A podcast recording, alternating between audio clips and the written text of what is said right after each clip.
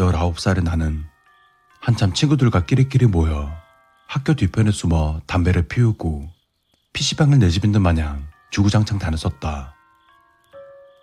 당시에 같이 어울리던 친구들은 총 4명이었는데 우린 동네에서도 알아주는 골목 대장이었다.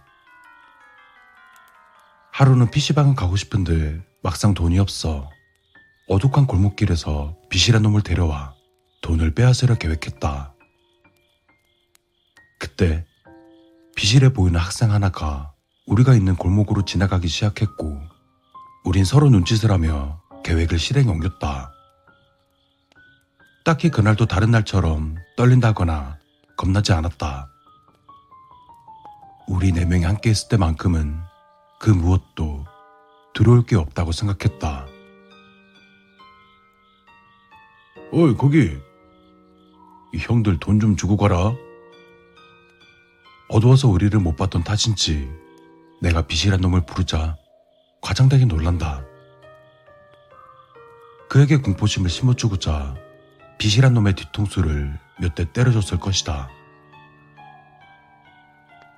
저 죄송한데 돈이 없어요.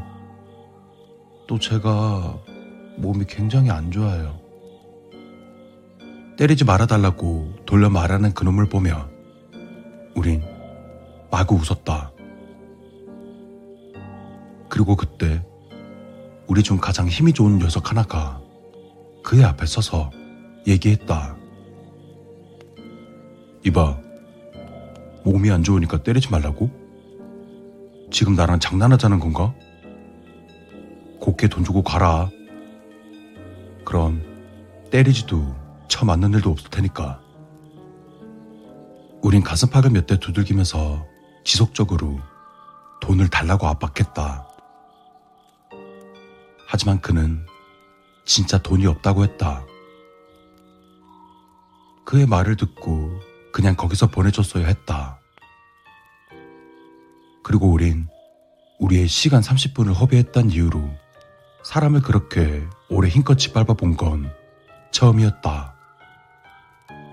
그때 당신 느꼈던 건 사람은 그렇게 쉽게 죽는 것은 아니구나 였다.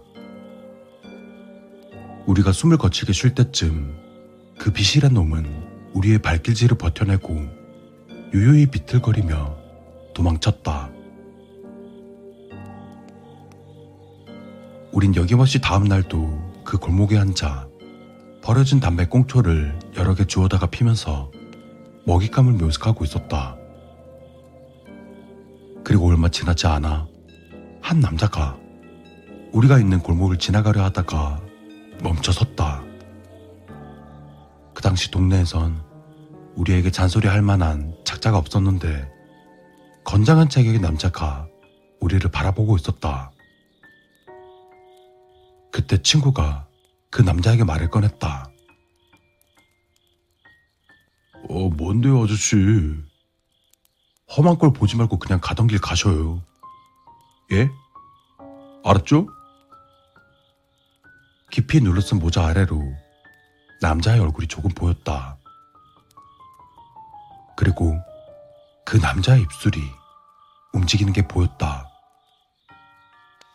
그때였다. 그의 안주머니에서 꺼내는 돈 뭉치. 태어나 처음 보는 두툼한 돈 뭉치였다. 돈, 필요하냐? 우린 동시에 눈을 반짝였다. 그 아저씨가 우리에게 기필코 돈을 줄 것 같았다. 아저씨, 저희 돈 좀 주시면 안 돼요? 알다시피 저희 이렇게 삥 뜯는 것도 하루 이틀이지. 이런 나쁜 짓 그만하고 싶어요. 우리 중 능글능글한 놈 하나가 그 남자에게 다가가며 말을 이었다. 푹 눌러쓴 모자 아래로 나온 입술이 다시 말한다. 어제 말이야. 너네가 쫓은 비실비실한 친구 하나 기억나냐? 아, 아저씨 알고 계셨어요? 신고 안 해주셔서 감사합니다. 돈 주시면 이제 나쁜 짓 안 하고 조용히 지낼게요. 우린 그때까지도 상황 파악이 되지 않았다. 돈에 눈이 멀었기 때문이다. 근데 말이야, 걔가 내 동생이거든? 죽었어. 어제. 근데 내 동생이 그러더라. 저승 가기 전에 친구 하나 보내달라고. 순식간이었다. 능글능글한 친구 하나가 순식간에 고꾸라졌다. 그 남자가 주먹을 휘두른 것이다.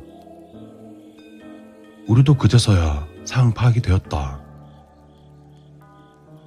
고꾸라진 놈 한 명을 제외하고 나를 포함한 세 명은 그 남자에게 달려들었다. 우린 그를 때렸지만 그는 한 놈만 잡자는 심정으로 우리에게 맞고 있음에도 고꾸라진 녀석만 죽어라 때렸다. 결과는 그의 승리였다. 우린 때리다 지쳐 쓰러졌고 그도 힘이 모두 빠진 것 같았지만 우리처럼 널브러지지 않고 두 다리로 땅을 딛고 있었다. 자, 네 친구 하나 가져간 갑시다. 그는 바닥에 돈을 던지고 우리들의 시야에서 사라졌다. 우린 그 와중에도 그 돈 뭉터기가 얼만지 궁금했다. 아씨, 나 아파.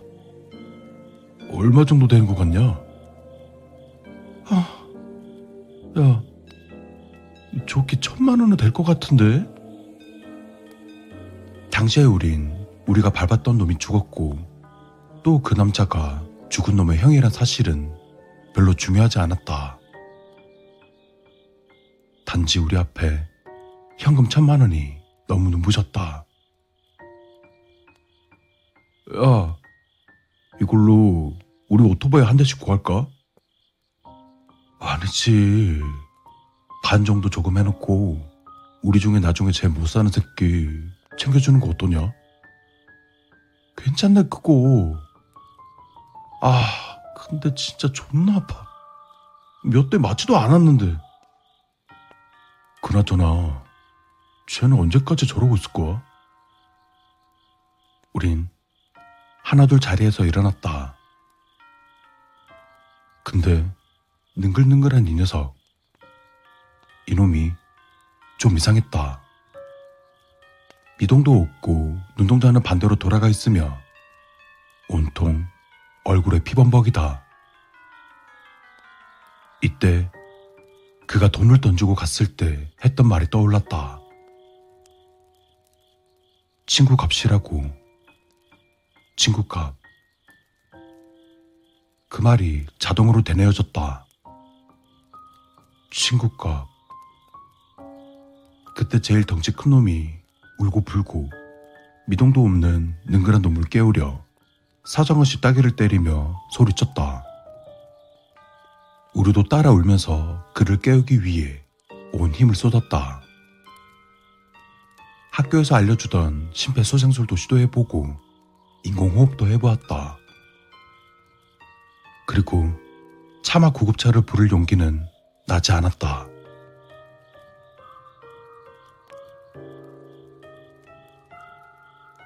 (10년이) 지난 지금 아직도 그 기억이 생생하다.